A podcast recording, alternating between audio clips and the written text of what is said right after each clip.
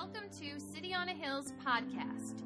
This week's podcast can be downloaded on iTunes or our media library at chccny.com. Well, if it's your first time to City on a Hill, it's your first time back in a while, let me say welcome. My name is Tom Richter, and uh, I am a guest speaker here. I uh, pastor a church in Jamaica, Queens. It's funny, is it safe in Jerusalem? Like Cross Queens Boulevard. I mean, is it dangerous everywhere? But the, uh, the uh, uh, invitation to be here is something that I'm delighted about and uh, have been sort of kind of picking my way through a series that I've been calling Getting Your Ducks in a Row. And started this series at the beginning of the year, and I thought maybe I'll preach a sermon or two about getting some financial fitness and whatever. But then the more I began putting it together, I thought, well, here are some areas of our life where we'd like to improve. You could probably have picked any. I picked money, time, our health, our bodies, and our minds. And so t- today, uh, uh, I'll be talking about our health, our bodies, and being a good steward of our bodies. And next week, God willing, our minds. If you missed any in the series and something you hear today you think, I might like to hear that, just go to City on a Hill's website and uh, you can get those sermons there and uh, catch up on any of the other parts in the series.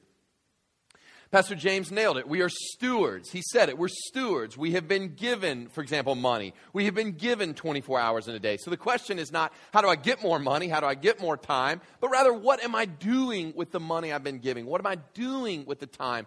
I can't increase my time, so what do I do with the time that I have been given? And the same thing is true of our bodies. So, are we being good stewards of our bodies?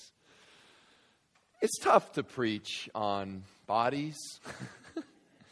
really, you know why? Uh, it's a funny thing. If you struggle with a sin like selfishness, right? If you're not being a good steward of your life in the area of selfishness, it's like, on the one hand, nobody could ever know about it. And on the other hand, people could sort of celebrate it. You know what I mean? It's almost a virtue you don't let anybody push you around, you know? You make your you make your way in this world. You're doing good, right? But if you're a preacher and you you struggle or you're here today and you struggle with body image or you struggle with your health, it's like you it's it's right there, you see? And so it's, it can be a cause of great and abiding shame for people. For others, it's something to compare about. And so, what I'm not going to do today, what I'm not going to do today, first of all, this is a judgment free zone, right? It's a church, you know, come on. But even if it weren't, what I'm not going to do today, what you don't need is a sermon on health tips from Pastor Tom. I mean, you need health tips from Pastor James, but you don't need. But no, the point of, point of that sentence was not that they're from me. The point is, you don't need health tips. Everybody in here knows what we're supposed to do to be healthy. Everybody in here knows what we're supposed to be like a, a little less on the Doritos, a little more on the exercise, more sleep. We got it. That part's over. All right? We're done with that. We all know that. We need to eat right. We need to exercise. What I want to do is, is get a biblical perspective on the whole concept of a body. Okay? So I don't want to necessarily change our little health tips. What I want to do is change our mind frame. Change the way we even look at bodies. Now, there are a lot of different ways you can relate to your body. I'll give you three. We can, you can, for example, reject your body. Right? Now, that is one approach you can take to your body. And I don't know that we do this explicitly. We don't wake up in the morning, I reject you, body, right? Although some days it does maybe feel that way that our bodies have somehow rejected us, you know. But, uh, but that's not probably explicit. But you know what we do? We do it subconsciously in a couple ways. For example, uh, when we, um, when we uh, uh, uh, uh, make criticism of our own body, even when we're joking and complaining about our own body, when that becomes, if you're not careful, that's the thing about sarcasm and cynicism and all that stuff. At first you say it jokingly, but later you realize it, you can't control it. It happens, right? I'll give you a simple example. I started saying, because it was hilarious, I started saying ironically, instead of saying something was crazy, it was so funny to me. I would say, that's cray cray, right? And I said it once and it was hilarious. And everybody knew I was saying it ironically. Now the problem is, I really say it. And it's not even ironic. I'll be like, that's cray cray. And everybody's like, did you really just say what a 13 year old girl would not even say anymore? Like, what are you doing, right? Uh, you can't turn that stuff off. And that's the thing with our bodies. When you get in criticism mode, it's hard to turn that off. Because I don't think our spirits know what is sarcasm and what's not. They just hear these words going out there like, uh, you know, I'm, I'm too skinny, huh? Too fat, too tall, too short, you see? It's that continual complaint and criticism. Oh, my back every morning. Ah, ew, right? Um, and I'm not saying the pain is not real, but that constant complaint and criticism is a kind of form of rejecting our bodies. Another way to reject our bodies is uh, when we compare ourselves to others.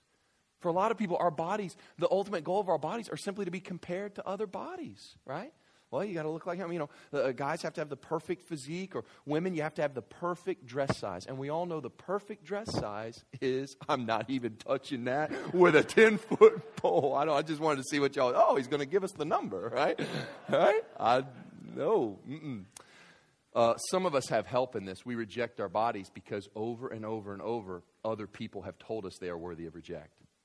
Right? So if you're a person in here who's gone through abuse, neglect, you know, you're a person in here who looks around at a world that just because of the way you look has rejected you, then you can see why you begin to take that on. You begin to reject because of the lies you've heard. Some people even biblically defend a bad theology that helps us reject our bodies. And it goes something like this Well, look, God is interested in the supernatural, not the natural. You know what I'm saying? God is interested in our spirits, so I can let this go. Right? I was uh, hanging out in Kentucky where I heard a youth pastor say, as we were going through the, the buffet line, he's like, I can't wait to get that glorified body in heaven. That's why I'm having seconds here, you know? Now, you can't fault the guy for enjoying life. He got that, he got that part, that part of the Christian life, that joy and sense of feasting that we have every resurrection Sunday, where it's like, come on, I know it's church, but in every day you celebrate the resurrection, every Sunday, it's got to be a little bit of party. You know, it's church, but you, come on, got to be some mirth. He got that right. But he, what he got wrong was the theology that when we die, somehow when we go to heaven, the whole point of bodies is that we just sort of float off as spirit beings to play a, a, a harp Mind you, we play harps as spirits. Now, how do you even do that? Disembodied harp players don't have fingers. So, what are they doing? Just playing it with their spirit mind? Right? The point is, we're not floating off to be spirits. We're not, we can't fit on a. Why? Because we're going to be bodies. That's why in New Heaven, New Earth, we will need bodies because there's going to be rivers to explore. There's going to be mountains to climb. You, James, you may leave on a hike in the new heaven, new earth where you tell Pastor Linda, because we're going to know each other in heaven, BT dubs, you're going to tell her, right? It's not that cray cray. You're going to tell her, hey, I'm going to go on a hike. I'll be back in a million years. Right? And why not? Why not? But you're going to need a body for that hike. You see? You're going to need a glorified body. And so we don't reject our bodies for any theological reason. A lot of times it's just the natural reason we uh, uh, get that negative thinking. On the other end of the spectrum. So that's one way to relate to your body out and out rejection. That's bad. That's wrong. The other end of the spectrum is equally bad, and that would be to perfect your body, right? Now, look, I don't know who in here really struggles with this, you know, right? Oh, this is clearly me. right? You know, you're sitting here like, all right. But let's just say that, uh, that you struggle with perfecting your body. This would be what? This would be when you turn your body into an idol. And you make your body, which is, watch this, your body is actually a means to something else. Did you know that? Your body is not an end. And I'll go ahead and give away the whole point of the sermon now. You generally don't want to do this, but it's a means to an end. And the end, your body is to be used to worship God. It's an instrument to worship God. It's not an end unto itself. And people who want to perfect their body, the way they relate to their body is what? They're trying to, they're, they're making their body an idol, you see? And they make it an end to himself, an, an end unto itself. These are people who are constantly striving to be a 10. Uh, these are bodybuilders, models. They, they, to me, it sort of misses the point. Like, I shared in my sermon on tithing in this series that tithing is a means to an end. It's, it's meant to get me to generosity. If I geek out on tithing and, and, make that the whole point, then I need tithing, but it's like I'll lose the greater picture of what God's trying to work in my life. Just like I shared this, I was flying to Atlanta and connecting on to another city with a bunch of people, and I looked around, I'm like, all these dudes are just ripped beyond belief. I found out there was a bodybuilders like show or convention or contest going on, right? Everybody's like, you're going to this? I was like, ah, obvi. But you know, I'm landing here.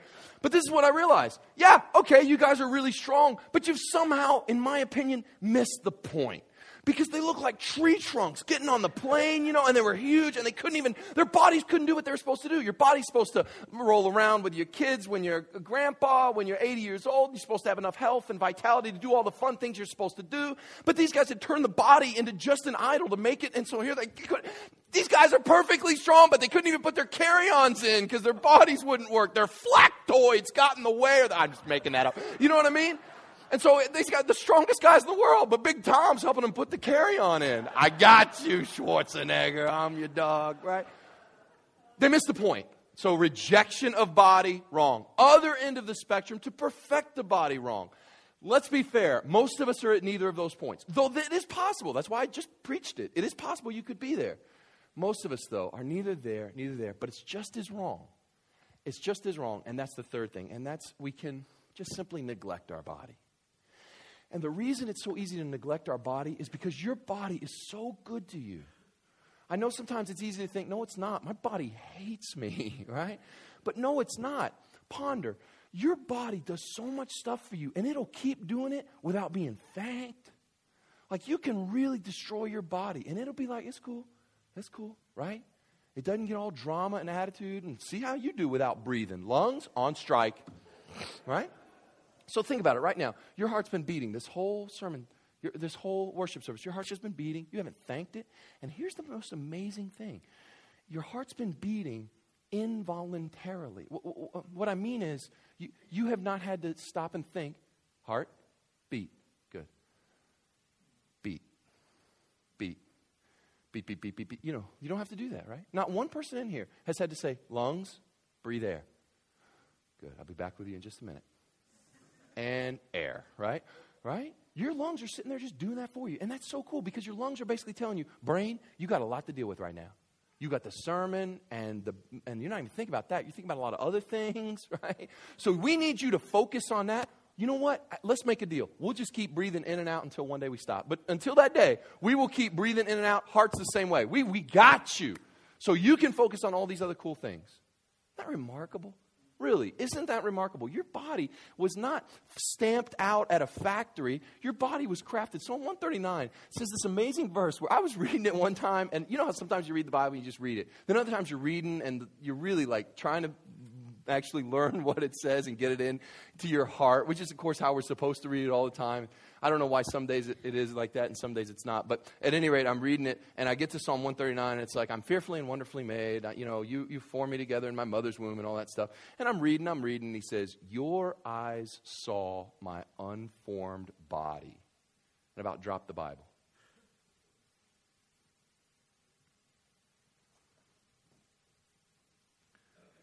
Like before a sculptor makes that sculpture, so, at least for a moment, it's conceived in his mind and it exists in the mind of the artist, even if briefly before he makes the sculpture. Are you telling me?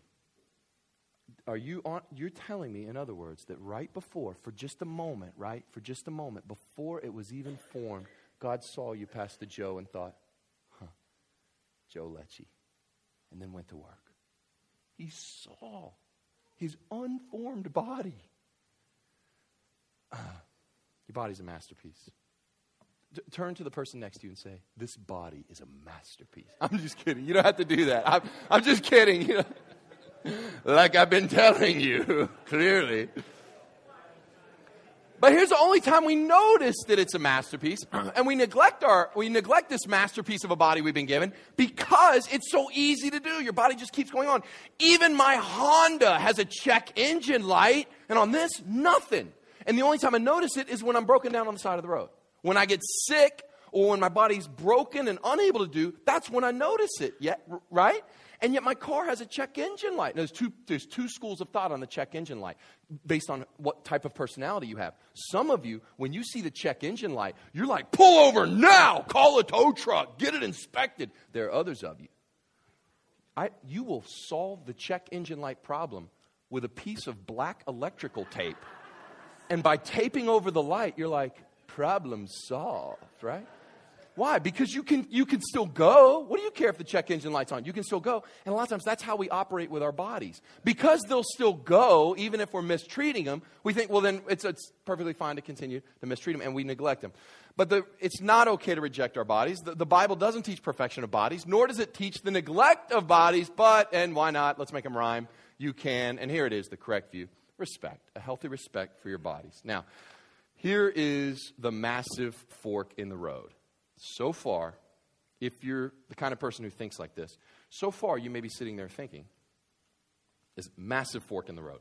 So far you could be thinking, so far Tom has not preached anything that would not be, this could be preached by anyone, whether you're a Christian, you could be an atheist. So far, I've not said anything that a scientist wouldn't say. Like, so far, like Tom and Dr. Oz, we could have said all this stuff together, right? Don't neglect it, don't perfect it, don't reject it, just respect it, right? So whether you are whether you are atheist or whether you are uh, uh, uh, whether you're like Francis Collins, who is a strong Christian, he's the director of the National Institute of Health, or whether you are like Bill Nye, the science guy, who is, if you don't know who that is, he's a very strong atheist, a very smart scientist. He is the guy who taught Bowtie. He taught many of us as children to love science, and then later as adults told us that, by the way, we're just sort of evolutionary accidents and has become this sort of raging atheist to talk about how Christianity is destroying everything. And I'm like, Bill Nye, why? Like, because he was so cool. And, and, he's still a good scientist. He's just so wrong about. But but but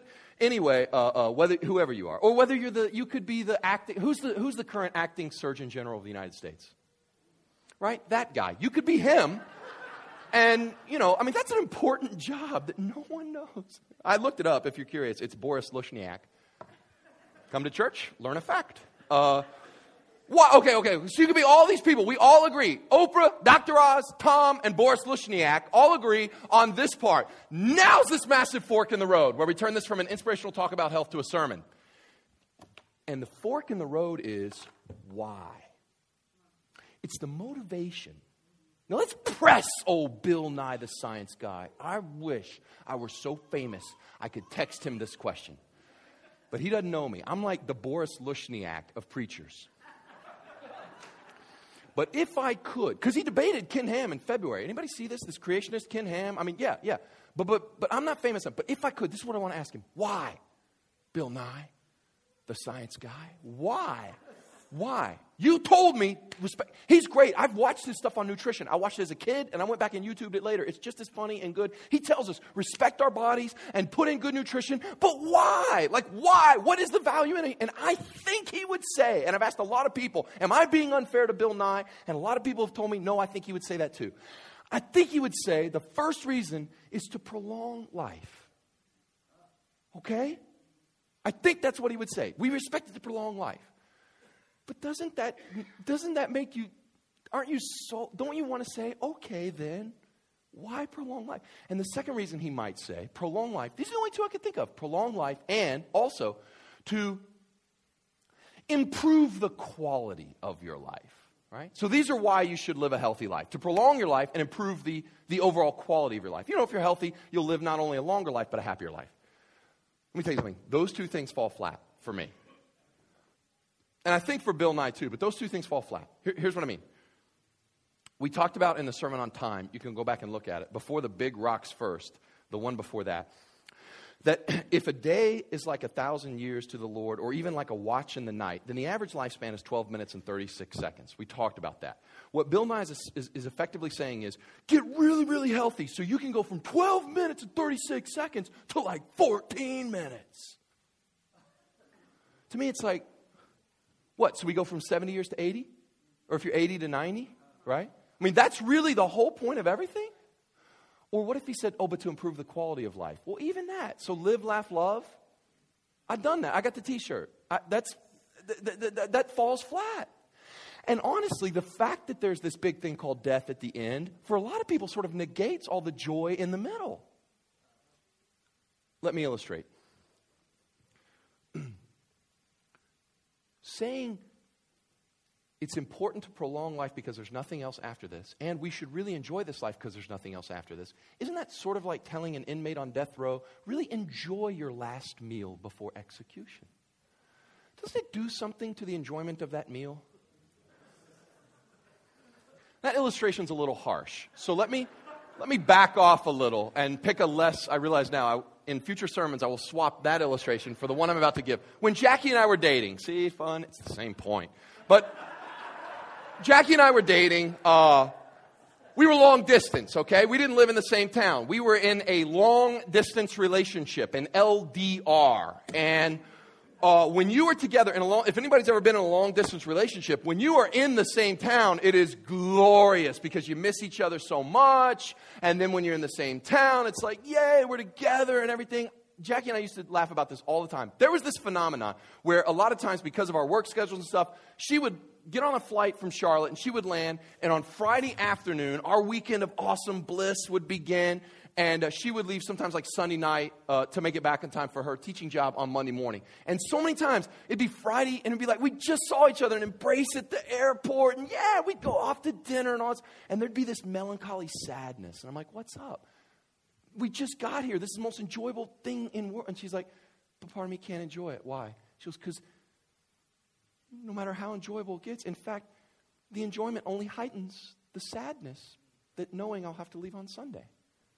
You see, even the enjoyment, the more enjoyable it was, the more it was ruined by this knowledge in the back of their head tick, tick, tick, because it's going to be over, right? That's the same point as the death row thing. I don't know why some people, you know, would rather have, but it's the same illustration. So I would say, Bill Nye, I get what you're saying. In, in, increase our life. And he even said, I heard him say with his own lips. Now, a lot of people can't handle this emotionally, that after we die, there really is nothing. And a lot of people can't handle it. And I wanted to throw the remote through the TV. I was like, the reason we can't handle it is we weren't built to handle it. Because we can sniff out what's a lie. We're not supposed to be able to handle that that's okay. When everything in you rages against it, I don't know, maybe, just maybe, we're not wrong. But you have got this wrong, you see. Christians don't say, well, no, well, let me say this. I am totally for long life and health for enjoyment of life. Like me and Bill Nye are on the same team on that. I would just add to that.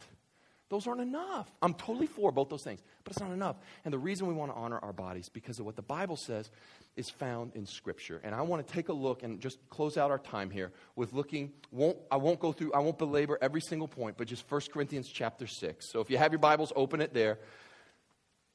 If not, I'll uh, re, you know can read it or it's up here on the screen for you. 1 Corinthians chapter six and verse 12. Uh, the uh, little, back, little, little tiniest bit of background. I was looking for a text to help me explain the Bible's theology on bodies.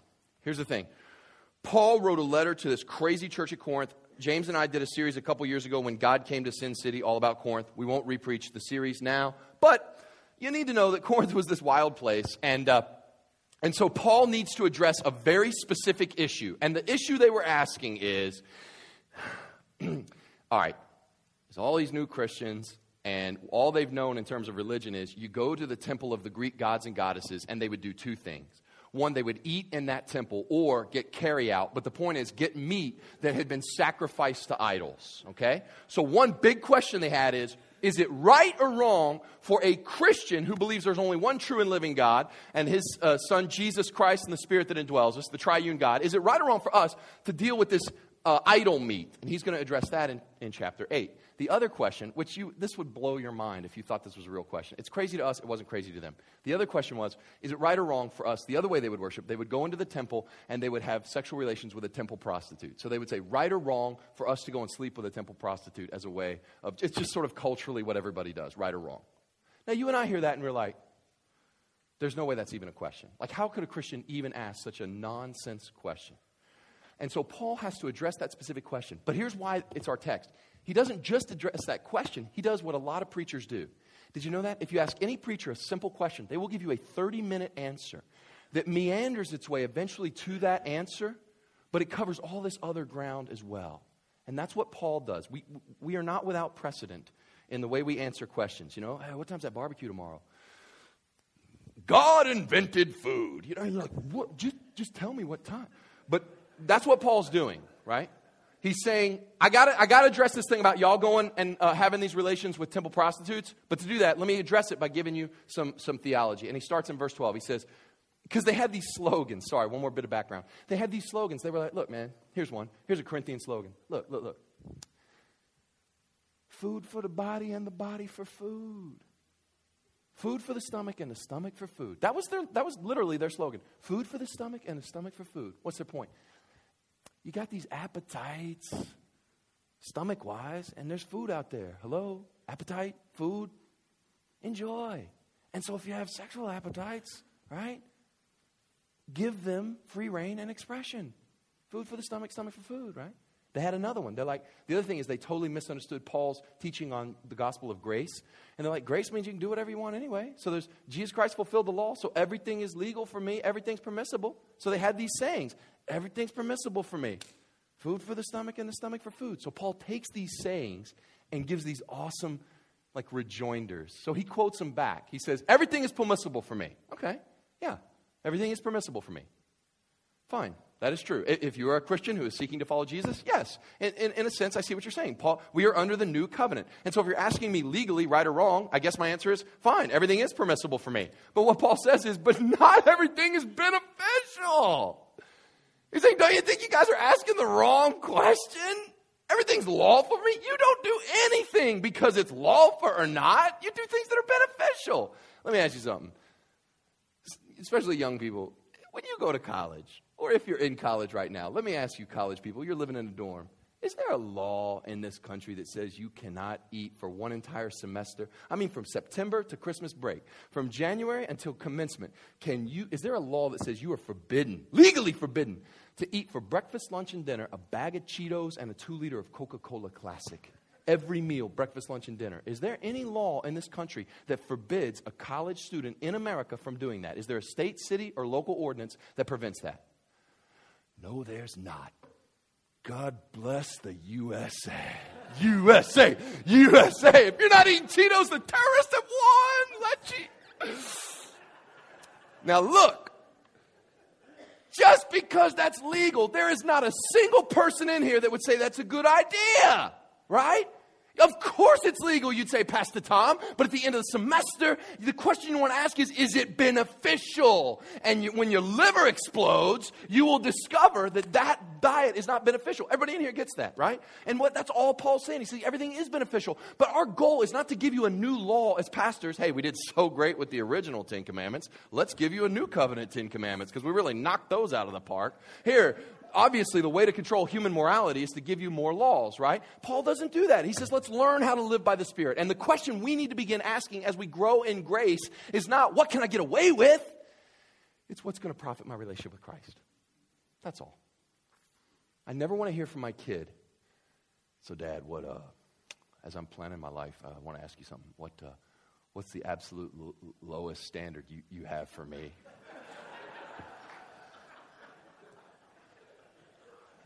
Is it like, is it like, like stay out of jail? Or, or, or, don't go to jail multiple times? If so, what's, what, what's kind of that number? Because um, that's what I'm shooting for. Like, I'd be like, Carson, I don't want to hear like what's the lowest standard. I want to hear what is beneficial. What's what, what am I what am I going for? And he, he hammers it away at the same way in, in verse 12. He says, Everything's permissible for me. Ah, but some things have this addictive mastering quality. And he says, I will not be mastered by anything. Uh, I, uh, I really, I know it is possible. Okay, I know it is possible to look back at the church at Corinth and go, look, how in the world could they, how in the world could they even think that they could take their body and unite them with a temple prostitute? Like, how did they even get to that point? That is so crazy. How could they even do that? That is so foreign. Here's the thing. Here's the thing. I'll tell you how they got there. The way they got there was people began getting this theology that, well, what God really cares about is your spirit. And this, this is, this is just your body. Hmm? It's just your body. No big deal. And that's insane, right? When people think God just cares about spiritual stuff, but this is just my body. I thought that was so crazy. I was actually having this rant with the youth guy at my church. He's the, the, youth pastor, and he's got his like finger on the pulse of youth culture, and he knows what they're going through. Because like I think, oh, their struggles or whatever. He's like, scratch the surface. Like, you have no idea what they're up against right now. And so I was telling him this whole point about, like, can you believe that? They thought that, you know, all they care about is the spirit and the body doesn't matter. And he was like, dude, you know who that sounds like? I was like, what? And he was like, what, you hadn't heard this song? And he shows me the lyrics of this song. And I was like, What happened? Did she find out I was going to preach this sermon and write this song to illustrate my exact point? Like, really, is that what she does? Let me read to you. Remember, a crazy world where they think all that matters is your spirit, you do whatever you want with your body. He says, listen, these are the lyrics from a song by one Lady Gaga. The song is called, I can't make this up. The song is called Do What You Want with My Body. And here are the lyrics You can't have my heart, and you won't use my mind, but do what you want with my body. Do what you want with my body. That break your heart? She's saying, Well, the most important part of me is my spirit and everything. But my body, yeah, it's just, you know. You, you can't stop my voice. You don't own my life, but do what you want with my body. And then listen to the bridge. Sometimes I'm scared, I suppose, if you would ever leave me. I would fall apart if you break my heart. So just take my body and don't stop the party. It would break my heart, see, if I did all the spiritual stuff God ever hurt. But my body's just, you know, whatevs. And the Bible is saying no. And you know what's funny? The Christian church gets picked on for being so puritanical about the body. You tell me has the, who has the right theology of the, of the body. It's not Lady Gaga, it's the Apostle Paul. He's saying your body's precious. She's saying your body's worthless. Uh, anyway, the, he, I'm sorry, I got off on that. Maybe it's just not meant to go on. To, continue to supposed to rant on that for a little well, whatever. The next verse says, food for the stomach and the stomach for food. Paul goes after that one. Right? Oh, you know, we have these appetites. We should just, we should just fill them. And he says, no, no, no, no. Food, yes, food for the stomach and the stomach for food. But then he follows it by saying, but God will destroy them both. He's saying, no, you don't give free rein to every appetite you have. That's nonsense. What you do is you curb your appetites based on a healthy reverence for the Lord God. Food for the stomach, the stomach for food. But God is who we're worried about, not just fulfilling all our appetites. And then he says this, he hits him with this line For the body is not meant for sexual immorality, but, and this would have been a shock to a lot of people, the body is not meant for sexual immorality. Here I'm in verse 13. The body's not meant for sexual immorality, but for what, Bill Nye? What for what? To be, you know, healthy. No, no, no. The body was not meant for sexual immorality, but for the Lord. And the Lord for the body. I told you it's a means to an end. Our, we have these bodies to worship God, to glorify God. Your body has a purpose, your body has a meaning, and your body has great worth because through your body you can glorify God. And then he doesn't stop there. He says, and the Lord is for the body. The Lord is for the body. By his power, God raised the Lord from the dead. And, and, and, by, and by his power, he'll raise us also. L- listen, think about it this way. If God were against bodies, if bodies were just gross and sinful, right? If God were against them, then, then why would he raise Jesus from the dead with a, here we go, physical body? If bodies were so bad and awful, he would have raised him as like a spirit and just taken him off in heaven. And here's something that'll blow your mind. Where do we see in Scripture, right? He was raised as a body. He ascended with a physical body. And we know he's going to come back. He's got to come back in a glorified body, right? How else could you ride a white horse and do all that, you know, all that stuff? He's going to, with the sword and all, right? So he's got a body. Where in Scripture do we see, he's, so he's left with a body, he's coming back with a body. Where in Scripture do we ever see him saying, and now for a brief period, I will surrender my body and not have a body? What I'm saying is, Jesus Christ right now has a physical body right? But I thought heaven was the cloud and he's floating with the harp. No, your doctrine of heaven's all wrong. Don't make me and James repreach that whole heaven series, like, because we'll do it, right? Right?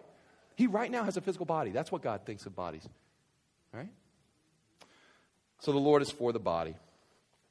And uh, there are a lot, as I said. Okay, good, good, good. So let, us finish this up. The body is not for, meant for sexual morality, but for the Lord. And by his power, God raised him. He talks about Look, you can't go and unite with a prostitute because you're united with Christ already. And then he says this whoever's, all right, whoever's united with the Lord is one with him in spirit. Right here. Here's the one. Before the Lord. And what he means by that, before the Lord, three things. You can respect your body because, one, God made it. Hmm? That's why we respect our body, because we did not, we are not evolutionary accidents, God made us. Then he goes on, flee from sexual immorality. All other sins a person commits are outside the body. Whoever sins sexually sins against his own body. Don't even get in sin's parking lot when it comes to this stuff. Don't even get close. Run from it. Flee from it. Why? You, I love this. Do you not know your body's a temple of the Holy Spirit who is in you, whom you've received from God? I have, I have seen this verse used in all kinds of crazy ways, many of them not biblical. okay? Just crazy ways I've seen this used. But in the context of what he's talking about, he's saying the reason you respect your body is number one, God made it. Number two, the Holy Spirit lives in it. You are the. Look, this is a beautiful church building, okay? Beautiful. If there were a big scuff mark right up here, right? So I was preaching one day and I got wild and I flung my Bible across and whatever and scuffed this, right? Would the power of God still be present in this place? Absolutely. Because look, this isn't God, right? This is a building. But everybody in here would agree we're going to get that cleaned off before next Sunday. Why? Why? It, why? I mean, God is still here and still powerful. Why clean off that scuff mark? Because everybody would in here would go would say, well, yeah, God's still here, but I don't know, Tom. It's like this is sacred space, you know. This is this is. Uh, I mean, we, we love it, and we've we've been in here so long, and I don't know. We have an affinity toward it, and it's sacred space. That's what the scripture's saying. Your body, it's sacred space.